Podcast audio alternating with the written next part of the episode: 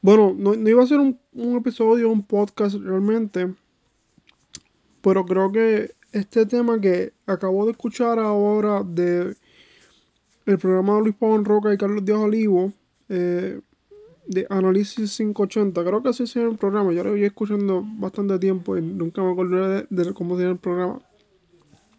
Nada, el punto es que yo estaba hablando de lo peligroso que es la militarización en, en una nación, en un pueblo y que que esa militarización sea la que rija el ordenamiento de la sociedad, um, ¿verdad? Porque te, te, te, radicaliza, ¿verdad? Eso, esos movimientos te radicalizan y entonces uno de los puntos que trajo Paul Roca es que pues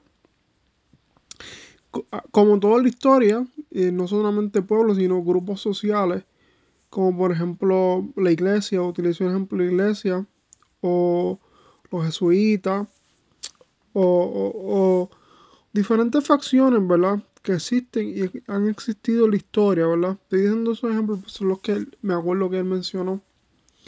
Um, este, pues son peligrosos, ¿no?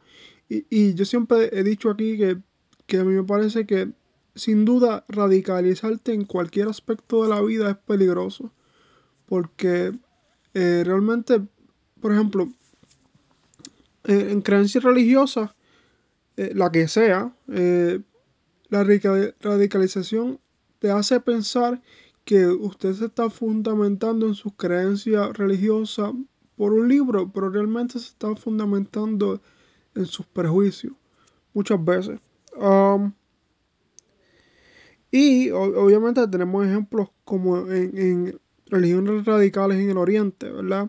Donde, o sea, estoy parafraseando, ¿verdad? Porque donde eh, explotan a los nenes, ¿verdad? Y eso pasa todos los días, eh, todo el tiempo. ¿Verdad? Y esa, esa mentalidad radical y, o, o de opresión a, en el oriente, por ejemplo, a, a, hacia las mujeres, ¿no? Donde tú no te puedes vestir de cierta forma, eh, no puedes mostrar tu rostro. Y, y, si bien es cierto, también aquí en, el occidente hay posturas radicales, sin duda, ¿verdad? Lo único que más tal vez más solapada o más moderada o más camuflajeada o más tapada, pero siguen siendo posturas radicales. Eh, de hecho, en Puerto Rico, como yo siempre menciono, eh, los, los, partidos más radicales serían donde se extiende este tema, ¿verdad? A, a Proyecto Dignidad y Victoria Ciudadana, donde son los partidos de extrema, derecha o izquierda, donde si tú no piensas como yo, estás fusilado. Y algo, ahora que mencionas el proyecto Dignidad, pues esto me acuerda a mencionar otra cosa. Mira cómo funciona la mente del ser humano y más de los grupos sociales que pues las, las masas son bien manipulables. Y lo ingenuo o lo ingenuo que pueden ser las o lo ingenua, lo que sea, que pueden ser las personas. Por ejemplo, Javier Jiménez es PNP. Y todo candidato que sea del PNP es malo. Pero si se cambia para nuestro partido, Proyecto Dignidad, aunque sea la misma persona, aunque sea el mismo irresponsable o el mismo, la misma persona que habla por los dos lados de la boca y que tal vez no hace nada ilegal, pero sí hace cosas inmoral. Y si yo soy un partido que representa supuestamente la, la moral y los valores, pues no aceptaría a alguien como Javier Jiménez, ¿verdad? Por decir algo, o, o el que sea. Eh, que de hecho creo que el vicealcalde también se, se, mudó para allá y todos los que faltan supuestamente. Uh, so, ves cómo se manipula a la gente y la gente es manipulable. y, y, a pesar de todo eso, deep down, usted sabe lo que está haciendo, ¿verdad? Yo no, no quiero justificar eso con quitarle la responsabilidad a las personas que son adultas, que saben lo que está bien y lo que está mal, que tienen conciencia. O sea, no, no, no quiero apelar al, discurso de la victimización porque yo soy el primero que no creo en eso. No creo en revictimizar a las personas. Yo creo que la tomo, si decimos que somos adultos, pues deberíamos comportarnos como lo que decimos que somos y estar atentos a, a las consecuencias de nuestras decisiones.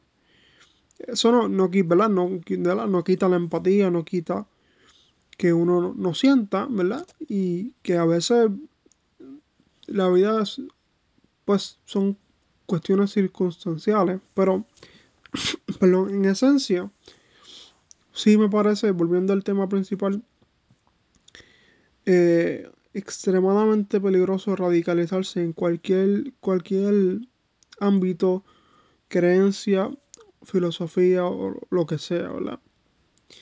Eh, y, y, siempre me parece peligroso, vuelvo y digo, que en cualquier esfera que usted se encuentre o que usted decida formar parte, no se cuestione las cosas y crea que como a mí me lo enseñaron así y pues, como, si, como he dicho anteriormente, todos estamos a la merced de donde nacimos, de quiénes son nuestros padres o quienes nos uh, han criado, ¿verdad? Y que lo que nos han enseñado y lo que nos rodea y con quienes decidimos con el tiempo rodearnos.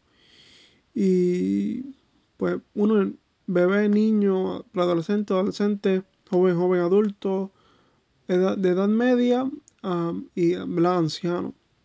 Y estamos a la merced de, de, de, eso, ¿verdad? Nuestros primeros 10 años, o nuestros primeros, qué sé yo, 21 años, 25 años, estamos a la merced de, de todas esas cosas. So, pero eso no quita, el punto mío es que eso no quita, o el que quiero traer es que eso no quita que, que usted no se crea hablar.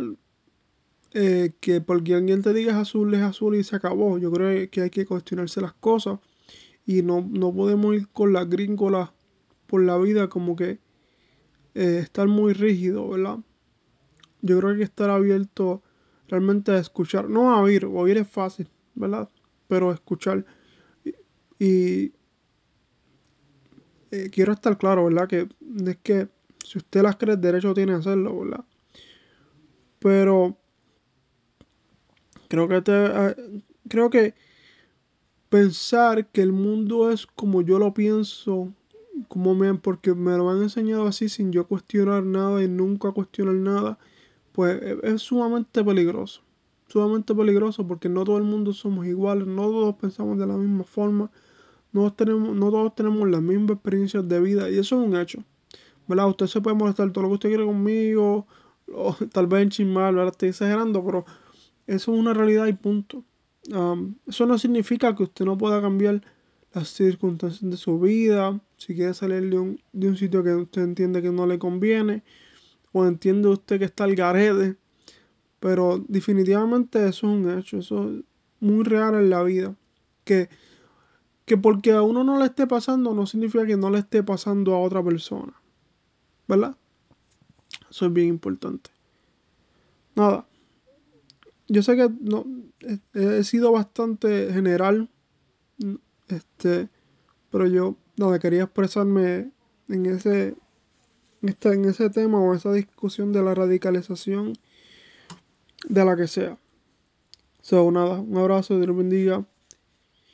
Gracias por escuchar el podcast y nada, estar pendiente de lo que está pasando en Israel y, y, Palestina. Um, no, no, no voy a hablar del tema como, como tal porque no lo conozco a profundidad, ¿verdad? Yo no yo apenas sé de la política nacional donde que conozco, imagínate de la que no conozco realmente. Um, más allá de la historia, porque uno puede decir, ah, pero la historia dice esto, sí, sí, pero eh, estamos hablando de la hora también. Así que yo creo que no solamente orar por Israel o o sea, los dos bandos, el que dice que ore por Israel o el que dice que ore por Palestina, yo creo que hay que orar por todos, ¿verdad? Y, y es lamentable, ¿sabes? A pesar de que, pues, las guerras siempre han existido, uh, como lo que está pasando en Rusia y Ucrania, ¿verdad? Y todo esto es muy lamentable, porque si bien pagan los culpables, también pagan los inocentes. Um, así que nada, gracias por escuchar el podcast, les bendiga. Un abrazo a todos y recuerde que usted puede estar en desacuerdo conmigo o no. Busque usted información y usted llega a su propia conclusión y que este podcast está auspiciado por nadie porque nadie me auspicia. Gracias.